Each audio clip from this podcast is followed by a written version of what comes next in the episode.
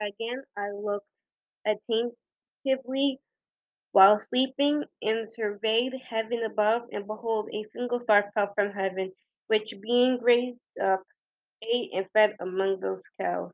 After that I perceived another large and black cows, and behold, all of them changed their stalls and pastures, while their young began to lament one with another. Again I looked in my vision, and surveyed stars which descended and projected themselves from heaven to where was the first star, into the midst of those young ones, while the cows were with them feeding in the midst of them.